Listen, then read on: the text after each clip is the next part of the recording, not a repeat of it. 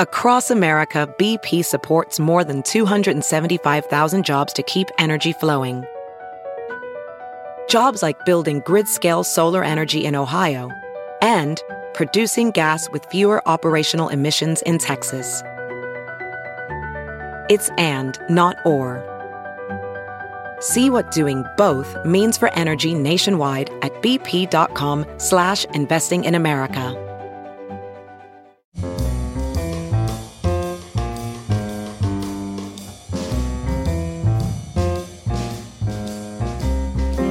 This is Merriam Webster's Word of the Day for Thursday, February 28th. Brought to you by Merriam Webster's Collegiate Dictionary, 11th edition. Available from your favorite bookstore or online at www.merriam-webster.com.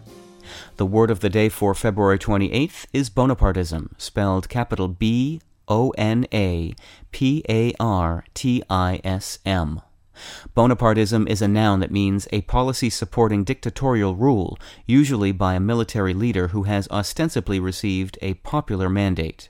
Here's the word used in a sentence. Public fears that the new president would shift to Bonapartism were fueled by his early attempts to undermine the parliament. Napoleon Bonaparte came to power in France by military coup in 1799 and ruled as emperor from 1804 until he was forced from power in 1815. The year 1815 was clearly a bad one for Bonaparte. He was defeated at Waterloo by the Duke of Wellington and sent into exile.